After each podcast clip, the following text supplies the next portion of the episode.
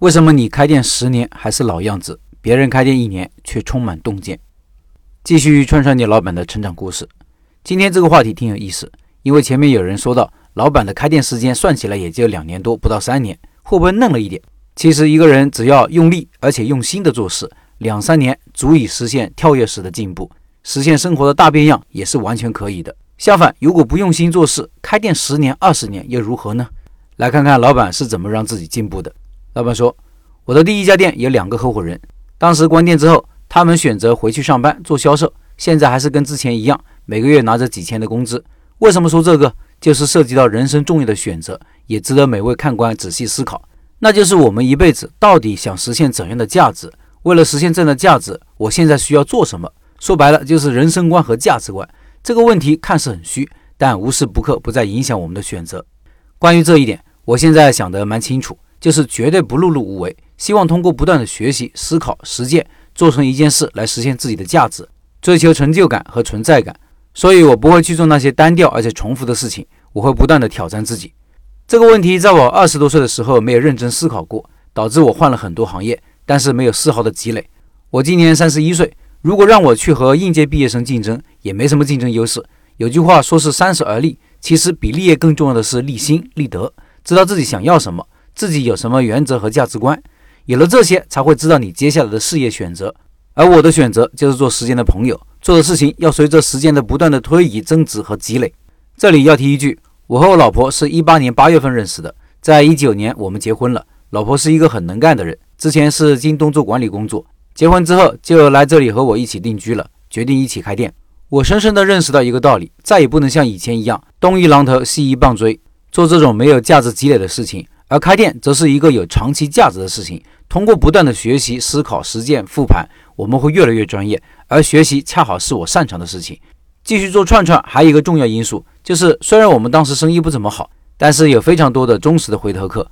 我们关店以后，还有很多老顾客打电话来问我们在哪里开店了。我仔细复盘了一下，我们的串串其实也非常有自己的特点，比如吃了不会上火，不会拉肚子。我个人肠胃比较敏感。之前在外面吃串串火锅都会拉肚子，但吃我们自家的从来没有拉过肚子。这主要是因为底料当中有几味中草药能降火去燥。我们的串串的味型也不像四川其他地方的重油重辣，有自己的味型特点。有很多老顾客都表示这是一种小时候的味道，这也是一种独到的优势。令我印象最深刻的是一位女顾客，连续在我们这里吃了一周，而且每次都是带不同的朋友来。在那之后，我就在想，她吃腻了应该就不来了，但是现在还是经常来。一个店如果有这样的忠诚的老顾客，就会给经营者带来很大的信心。从开店开始，我就没有一天停止学习过。老陈的开店笔记，我是从头听到尾的。其中关于顶层设计、小而美的理念，深表赞同。同时关注了很多有价值的餐饮公号，比如红餐网、餐饮老板内参，系统的学习餐饮的知识。同时不断的向餐饮前辈请教，到处考察学习。最多时候一天吃三顿串串。每看到一家店，我都会分析这家店生意好坏的原因。还有前面提到的系统的了解开店的知识，我们才能快速的成长。比如下面是我当时写的对一家卤菜店的分析。我现在养成一个习惯，只要出门转悠，看到一家店铺生意好，就会分析一下原因。从最开始的盲人摸象，到现在随着对餐饮认知的深入，能够更加全面而客观。这也更好的说明了一个道理：干一行必须要专注，只有专注和深入，才能掌握其中的规律，才能成功。比如说吧，很多人知道餐饮位置和味道很重要。但你要问他什么位置算是好位置，一般人可能会说地段好，人流大呀。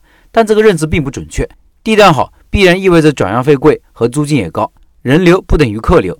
一个好的位置一定是自身定位和周围目标客群的高度匹配，同时还要考虑竞争对手和可见度等等。说说一家生意很好的卤菜店，最早知道这家店是在成都，现在也开到我们这个城市来了，说明模式没问题，具有可复制性。不知道各位观察没有，传统的卤菜店有一个很大的问题。就是菜品不新鲜。我经常去菜市场买菜，有的时候晚上去的比较晚了，还看到卤菜摊子上堆了一大堆肉。这些肉老板肯定第二天又拿来卖的，所以现在我很少去买这种传统卤菜。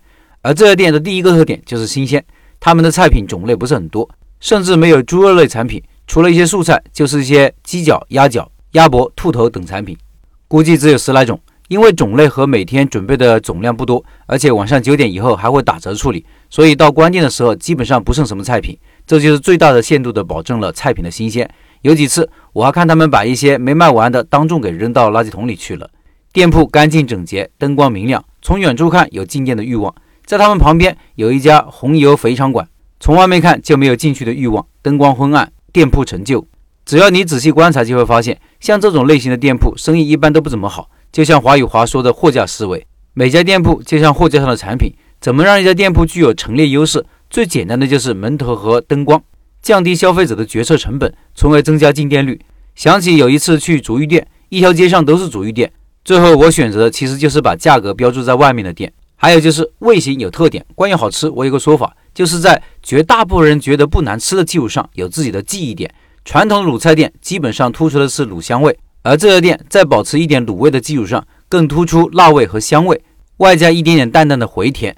那种辣椒是多种辣椒混合的香味，给人印象很深。而这一点就和市面上其他的卤菜分开了，这就是差异化。